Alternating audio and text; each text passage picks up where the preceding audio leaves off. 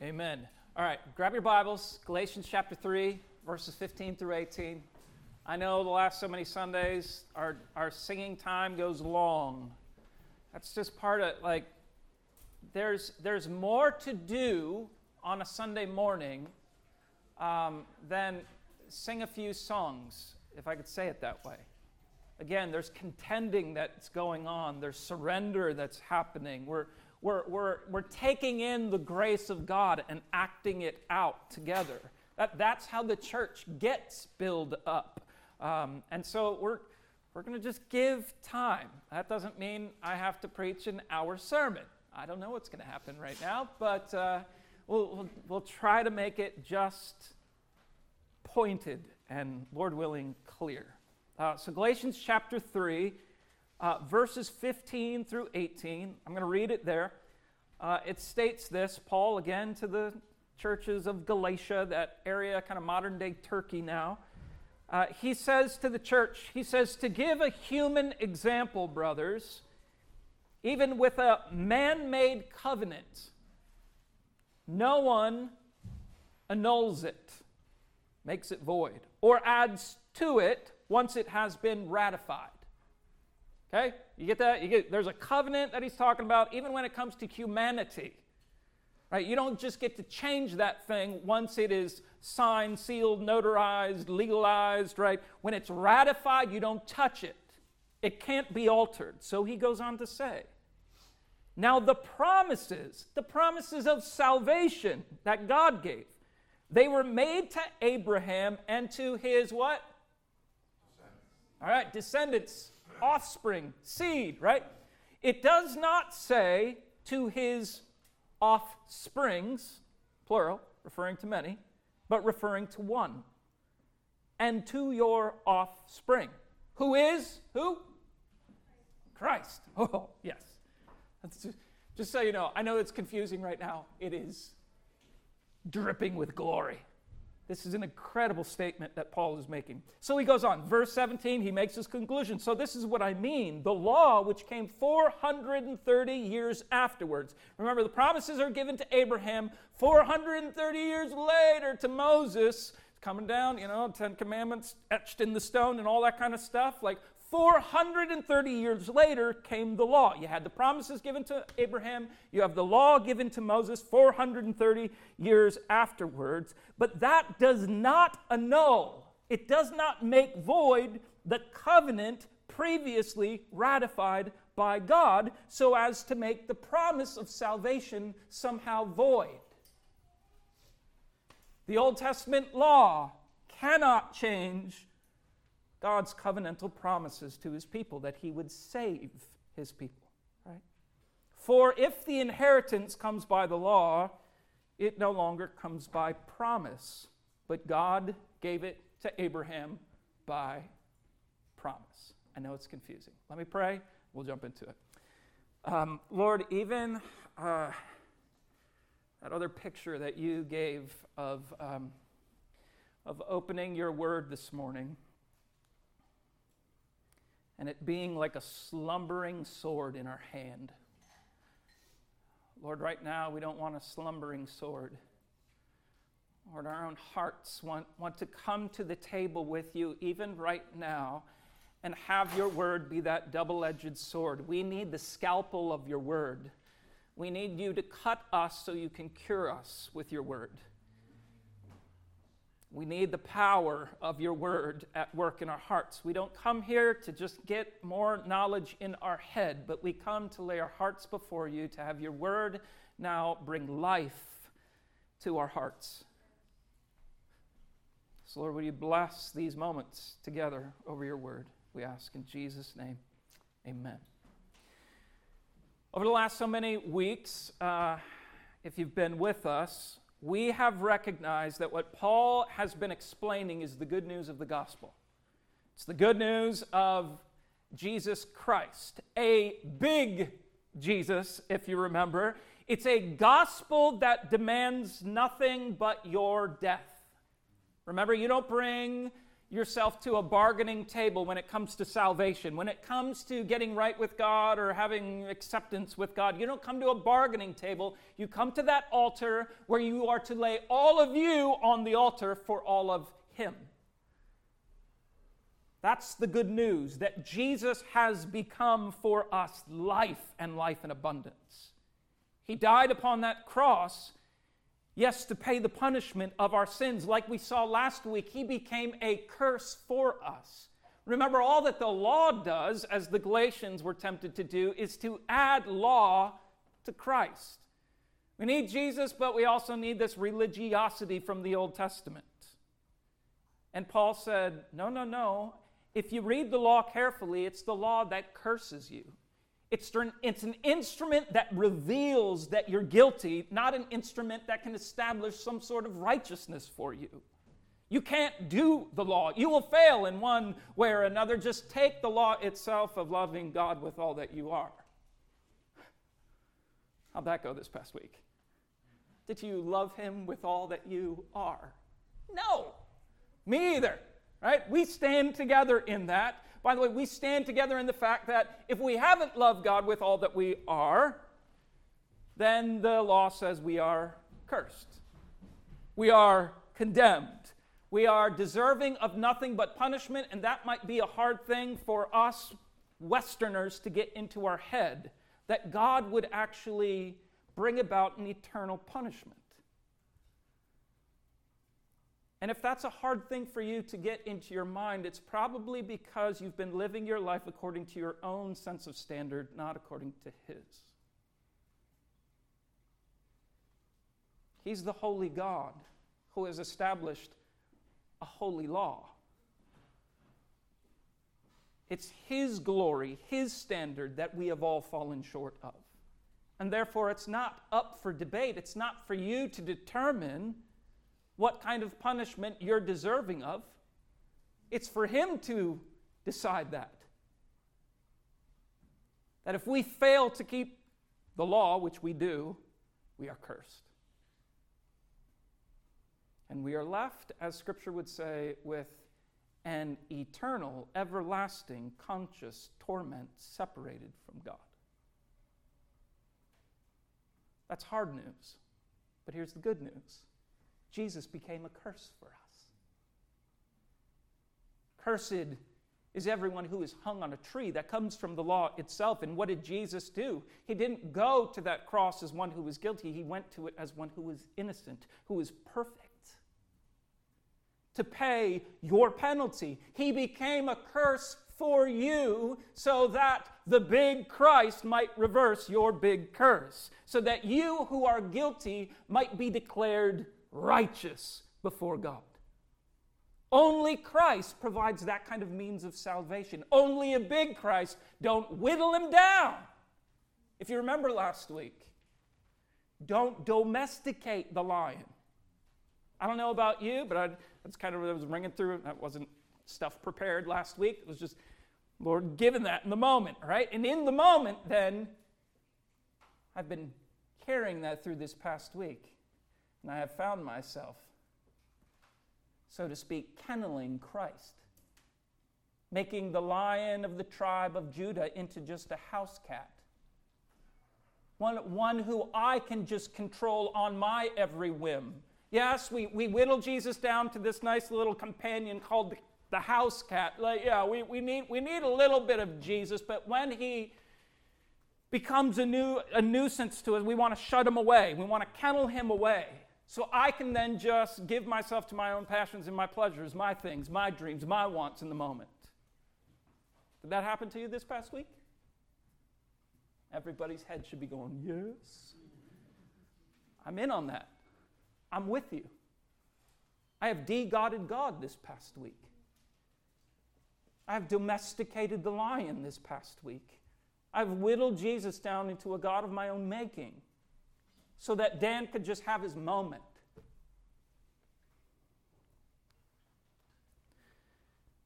With a God who gives his all to become a curse for us.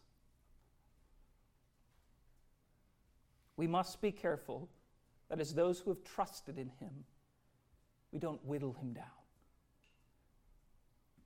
So, coming again on Sundays, not that we need to do this, like that it can only happen on Sundays, but when we come into the gathering this morning, we're not looking for a Jesus who's just going to make my life a little bit easier this next week the way I want it to be.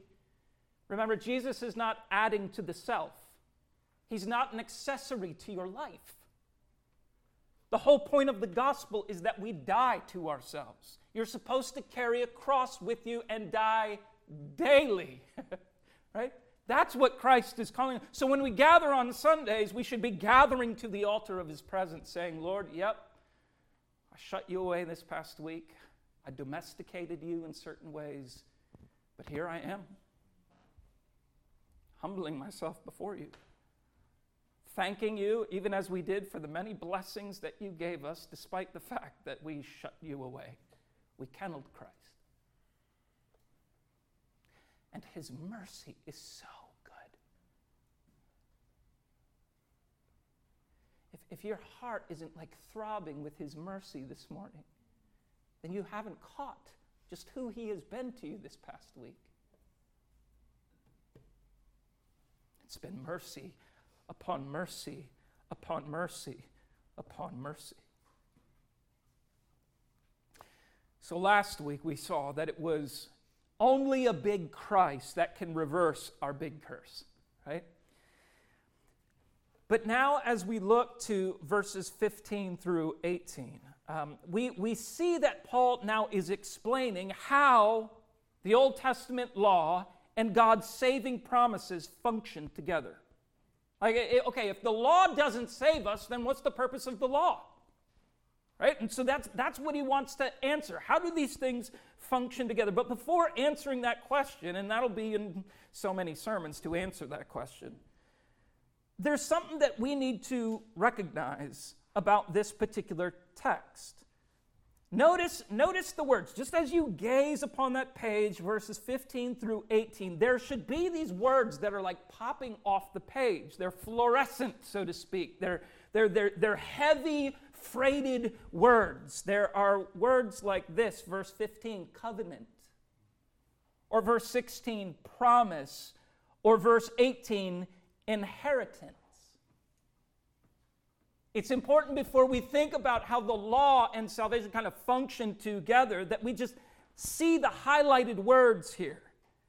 Because these are all words describing God's activity in salvation.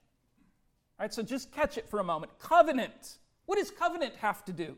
It has to do with God's unconditional love to man throughout redemptive history.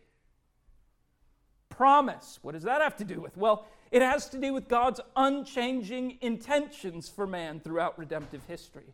Or what about inheritance? Well, it has to do with God's unimaginable bless- blessing upon man throughout redemptive history and into eternity.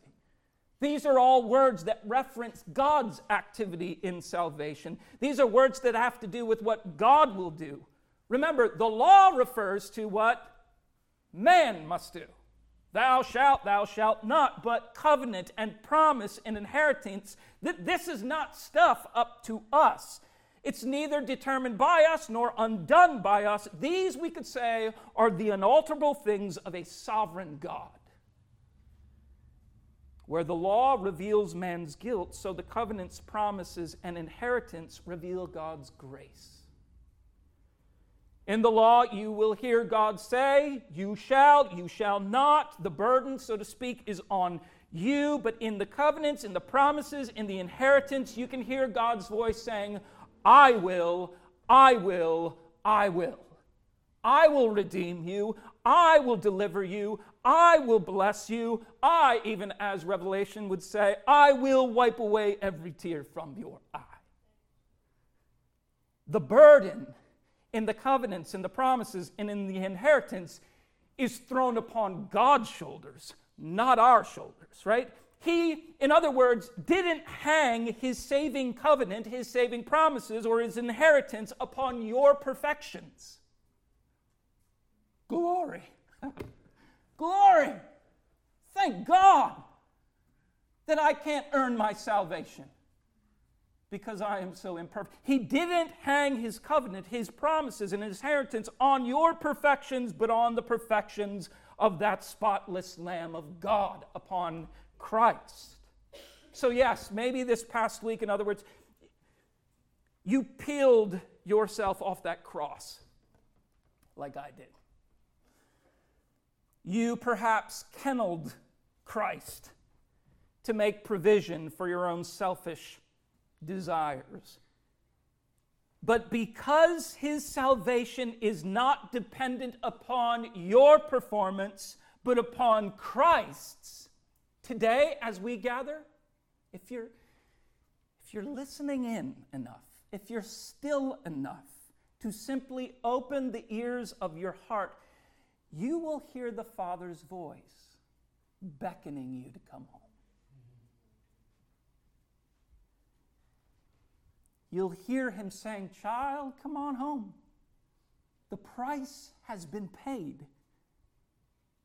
Come on home. My perfect son has won you a place. You're drifting right now, child, but it's time to come home. The idea here is that salvation, therefore, isn't dependent upon my perfections this past week. It's dependent upon Christ's perfections, and as such, the Father continues to call out to his imperfect child, Come on home. It's okay. You still got a place at the table. We can never drift so far that we are lost at sea. We always have a path back home through the blood of Christ, through the perfections of Christ. This is what these words mean covenant, promise, inheritance. This is the stuff that God does for us despite us. It's the freedom, so to speak, that He has won for us. And it's the ongoing then journey of the Christian life to, to find ourselves more conformed to Him, that I'm not drifting as much this week as I did past, this past week. I, I want to be oriented towards the Father's voice. I want to be oriented towards the Father's love. I want to see the perfections of Christ, not as a way that, that gives me excuse for drifting, but it's that which calls me into glory and says, I want more. I want to sit at that table. I, want, I don't want to be the orphan spirit. I want to be the one who, yes, lives in the good of my belonging that Christ Himself has won. That's the point of this text. Now, to the specifics, though. Uh, Paul, again, he's, he's explaining how God's law and his saving grace kind of functions together. And his first line of argument in this section is, is this if you're writing notes. It, uh, it is unthinkable to add anything to Christ. It is unthinkable to add anything to Christ because, number one, salvation came through a promise. It's unthinkable to add anything to Christ because salvation came through a promise. So just look at verse 15.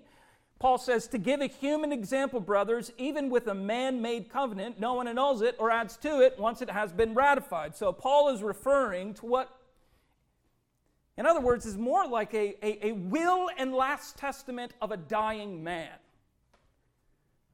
It's his covenant that has been legally ratified, sealed, notarized. No one has the right, in other words, to alter the will and testament of a dying man. It's set in stone. In fact, there are legal ramifications then that guard this will, such that any kind of additions or annulments will only result in one's condemnation rather than their blessing. In other words, you mess with this kind of covenant, you mess with this kind of promise, and when it comes to the Lord, the fury of heaven stands against you. By the way, this is why Paul will have said earlier in Galatians that God's covenant promise of salvation should not be messed with. His gospel should be should not be messed with. If anyone, he says, chapter 1 verse 8 and 9, he says, if anyone, we or an angel in heaven should preach to you a gospel contrary, should we mess with the promises and covenants of God? Should we annul it or add to it? If we mess around with the gospel, let him be accursed. And so he goes on again, verse 9. And as we said before, so now I say again if any is, is preaching a gospel contrary to the one you received, let him be accursed. In other words, God is saying when it comes to his covenants, when it comes to his plan of salvation, when it comes to the gospel, you add to it or take away from it, all the fury of heaven stands against you. Don't mess with his plan of salvation. Don't mess with his covenants of promise. You see, this is not, however, the will and testament of a weak and dying man. It's the covenant promise of our living God. It's his saving promises. It is Yahweh God, the self sufficient, self existent God. Again, he depends upon nothing for his existence. He doesn't need your help, in other words. He doesn't need sustenance for his daily activity. He doesn't need rest. He doesn't need sleep. No, he is the one. He's the fountainhead of life. All of creation itself depends upon him. We all need life, breath, and all things, and we got to lean into him for that. We are dependent creatures. He is the independent creature. He is the self sustaining, self sufficient God. He doesn't need your help. And this is the one then who has ratified this covenant of salvation. He's the one who has established this good news of the gospel. His covenant promises, therefore, are not in need of our editorial help to take away or add to them, to minimize Jesus because Jesus just ain't enough for me in this life. God does not need your editorial help. And by the way, as the one who is the self sufficient, self existent God of all things, thereby is the one who holds all power and authority in his hand.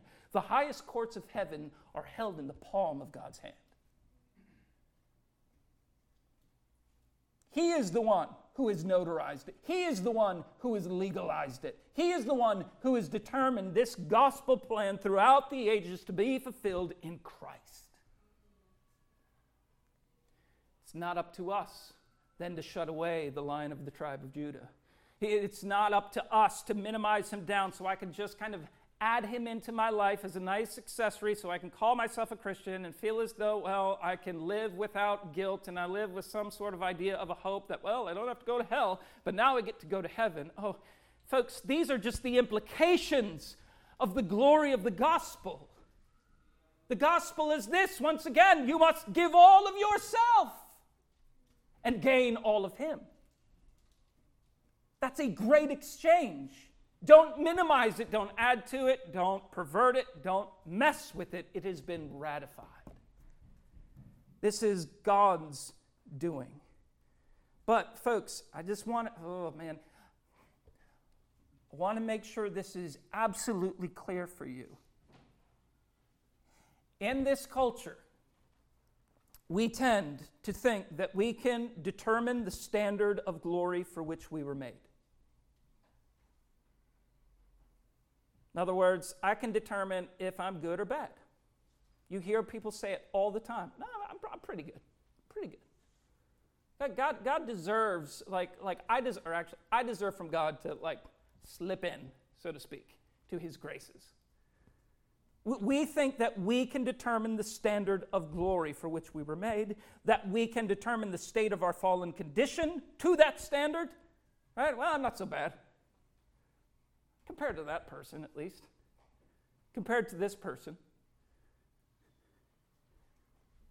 And then we think that we can determine how much of Jesus we actually need. You see how that works? I set my own standard, I determine how bad I am, and therefore how much of Jesus I actually need. If that's any if any of that is a part of your thinking, if any of that is a part of kind of how your heart feels about yourself, you're missing it all. You're absolutely missing it all. You don't get to determine those things. You are the creation, not the creator. And, folks, I have to give you that bad news. I have to tell you that you are far worse than you think you are. Because if I don't tell you that, you won't throw all of you on the altar for all of Him. The cross will be this small little thing, like that cross. We whittle it down to just this thing. Sorry to bring attention to you. right? We whittle it down to this inconsequential thing that can't really have any bearing upon my life because I determined at first how much of Jesus I actually need in the first place. This is wrong. This is exactly what Paul is raging against, right? Don't, don't do, don't whittle the cross down. Don't whittle Christ down. Don't add anything to him or, or, or, or take away anything from him. He's the one who demands the standard of glory for which you were made. He is the one who determines the state of fallenness that you have gone to. And He is the one who says, You don't need part of me, you're going to need all of me.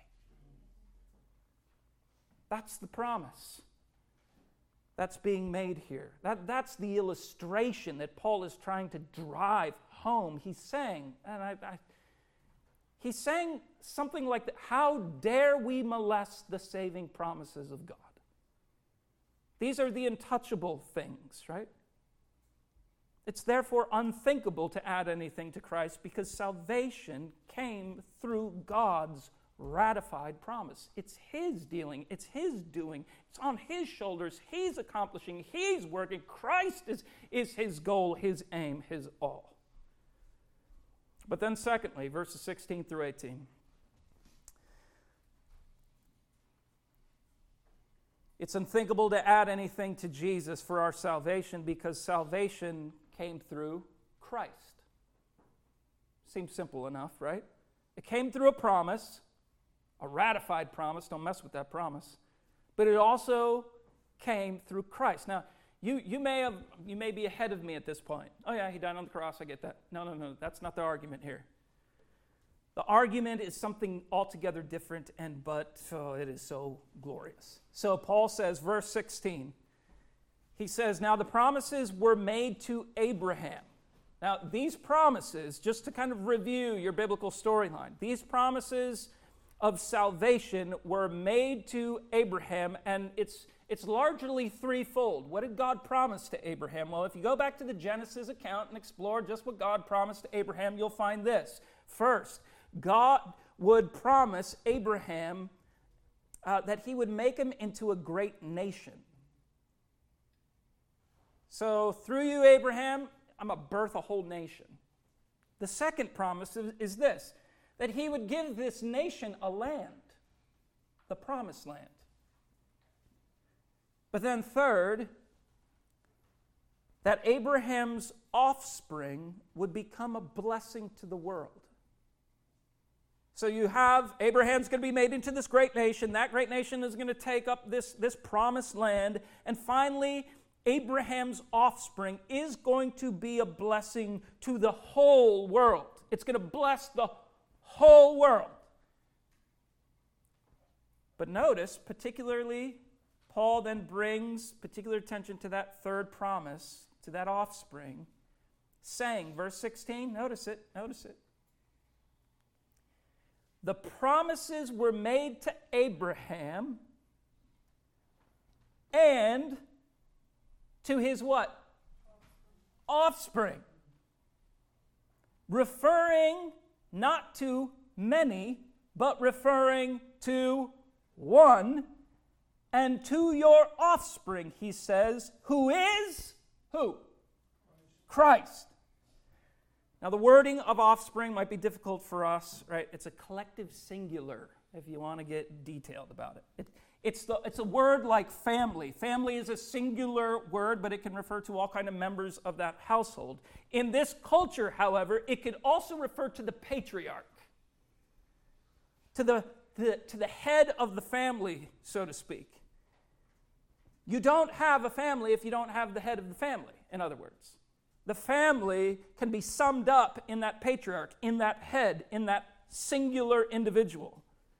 The patriarch, in some sense, equals the family. You don't have the family apart from the head. So Paul is saying that the singular use of offspring referred to Christ.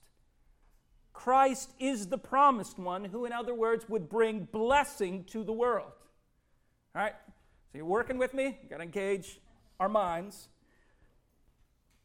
But notice, more importantly, he's not just saying, oh, yeah, God promised that Christ would come through Abraham's line.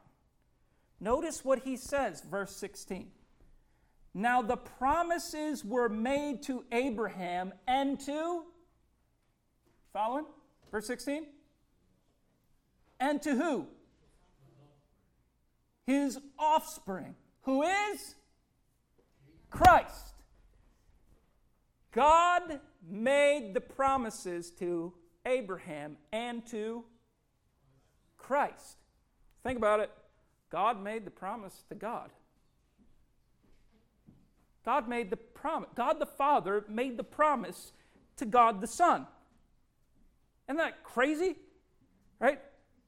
Here, here we have, in other words, God making a promise to God. God then positioned Christ for glory way before even Abraham. In other words, these, these promises don't even hang on Abraham. They don't hang on us. They don't hang on Moses. They hang on Christ.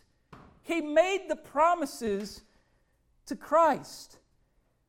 The Father gave these promises to Jesus. The Father positioned Christ for glory. He positioned Christ to conquer, to claim victory, to attain resurrection life. Christ was always positioned to bless the world. It was something that God Himself put on His shoulders, and the Father said to the Son, We're in this together to save humanity.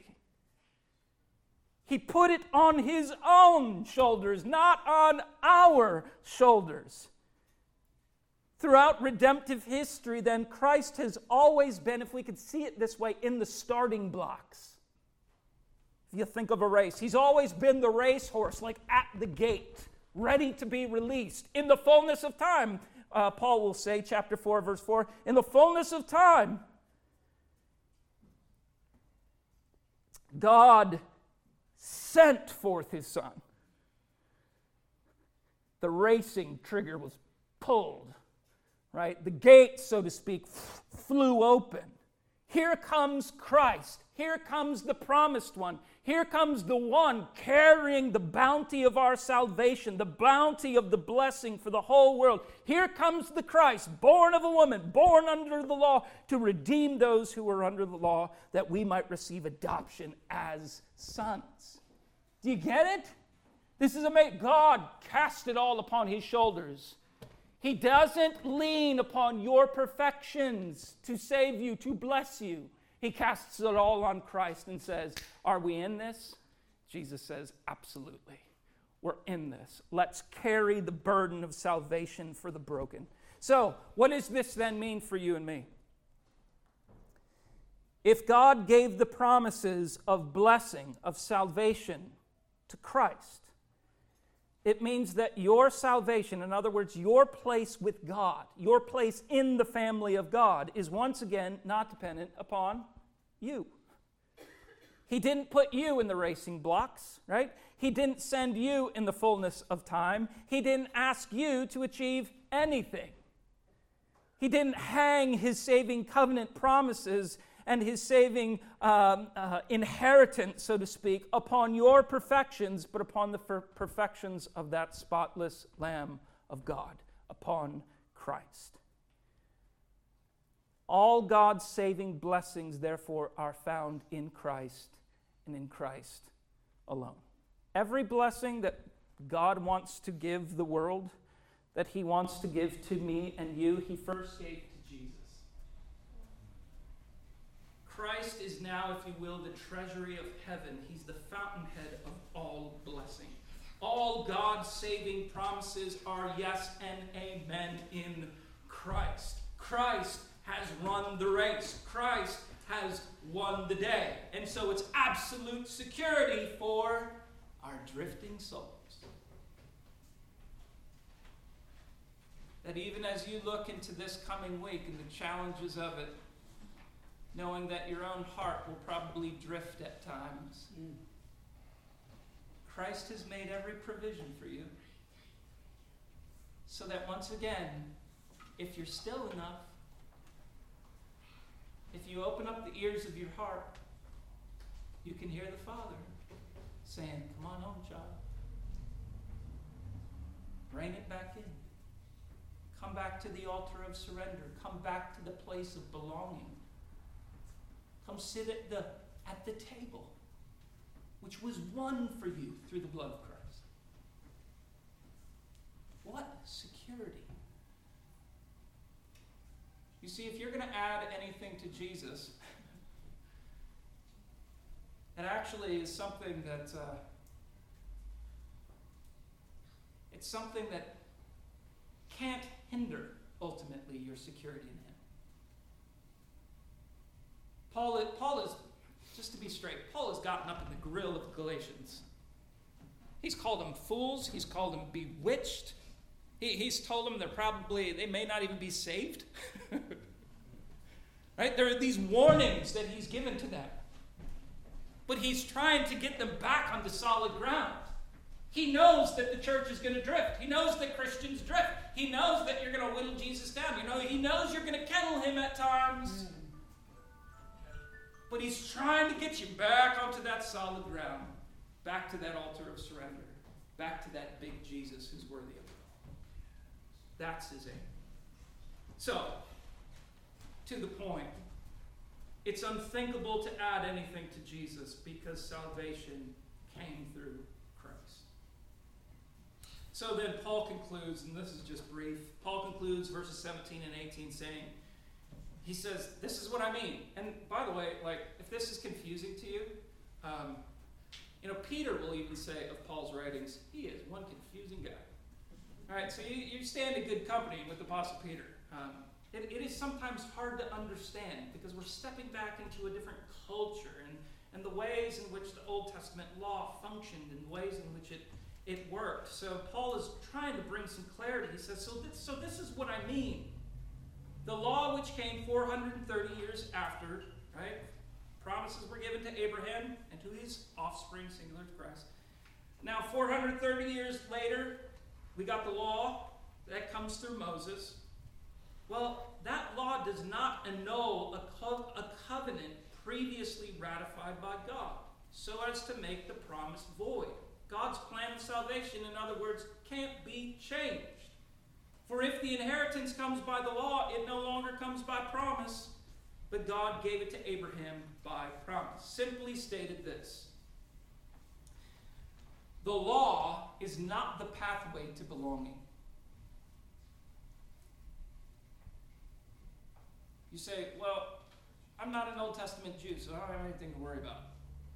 I don't have to deal with all these, you know, rules of circumcision and whatever else is going on there. Strange stuff as it might be. Think about it. We are prone to creating our own law. Just like they did. We'll go back to the Old Testament law and add that to Jesus. What do we do? We determine just the standard of living that I feel like is right and good. I, I, determine how far I've fallen, and therefore I determine how much of Jesus I actually need. We recreate the same problem that the Galatians do. We rather than just saying, okay, God, God requires something of me that I now I am accursed. that's not easy to take, but that's the reality. We're all condemned. We're all on our way to hell. But what has God done? He's given us a big Jesus. It's always been his plan since day one. It's his promise made to himself, so to speak, that he's put upon his own shoulders and he's sent forth Christ in the fullness of time to do what you could not do. To win, so to speak, a righteous standing for you. So you don't have to keep on running after significance for yourself. Do you hear it? Stop trying to think that things will make you significant and achievement will make you significant and having all the right orderly things in your life will bring comfort to you. There is one rest that Jesus says we need. Come to me. All you who labor and are heavy laden, I'll give you rest. Stop living by the law of the American dream, in other words. Shake yourself out of that crap and see the glory, the glory that Christ has won for you. See the amazing inheritance that He has won for you. You get now not to engage this next week in the strength of your own flesh, but in the power of the Holy Spirit. Oh, man. You say, what spirit? I'm not, I'm not, like, I don't even know what that means, practically speaking. That's a problem. That's a problem in the church. If we don't know the working of the Spirit in our lives, then what are we to rely on but the work of the flesh? Well, I got to get through it. And we wonder then why we're emotionally burnt out. We're wondering why, oh, I just can't get through. Maybe. Maybe it's because we're not relying all on that God has done for us, but we're still striving to become something ourselves. And in that moment, if you slow down enough and listen in, you'll hear the Father say, Come on home. Come on back to the table. Come on back to this place of belonging. Christ has won it for you. Come sit and know the rest of being in my family. That's all he's that's all he's given us, in other words, freedom. Joy, freedom, peace in the midst of absolute chaos. Once again, when it comes down to it, the law is not the pathway to belonging. Christ and Christ alone is. It's always been this plan. It's always been God's way. All of me for all of Him. So, folks, even this week, let's not add anything to it. Let's just enjoy our place at the table. Let's pray. Lord, we thank you. We thank you. We thank you for your kindness to us in Christ. And Holy Spirit, I pray uh, that even this week we would find ourselves just with ears open the kind words of the Father saying, Come on home, child, sit at the table, come find rest. Holy Spirit, we need to know afresh what it is to find all your blessings and all your promises in Christ That we would not be running to everything else to satisfy our sense of significance and self worth, or that we would do nothing but cast all of that upon the altar to allow you to burn it up so that we might find ourselves kind of resting in all that you say we are in Christ. To help renew our sense of identity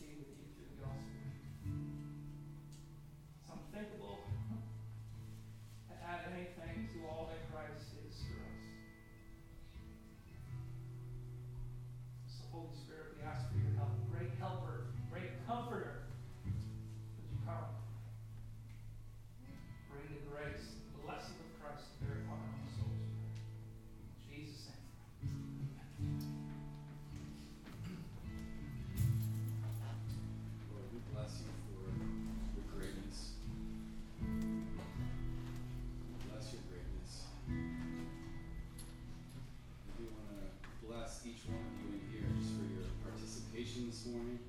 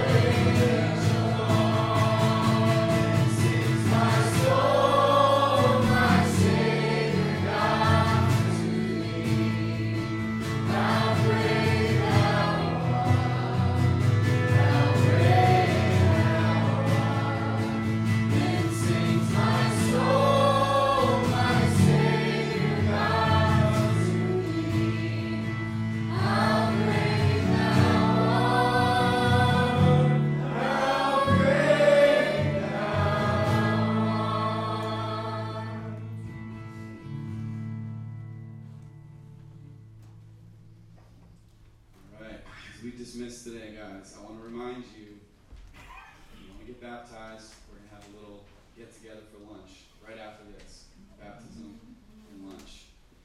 And if you're a kid in 7th grade through 12th grade, 4 p.m., we're going to meet here for some worship time and hanging out together. So keep that in mind. Now, as we dismiss, I just want to read the words of Hebrews 13. Now may the God of peace, who brought again from the dead our Lord Jesus, the great shepherd of the sheep, by the blood of that eternal covenant, may he equip you with everything good that you may do his will, working in us that which is pleasing in his sight through Jesus, to whom be glory forever and ever. Amen. Amen.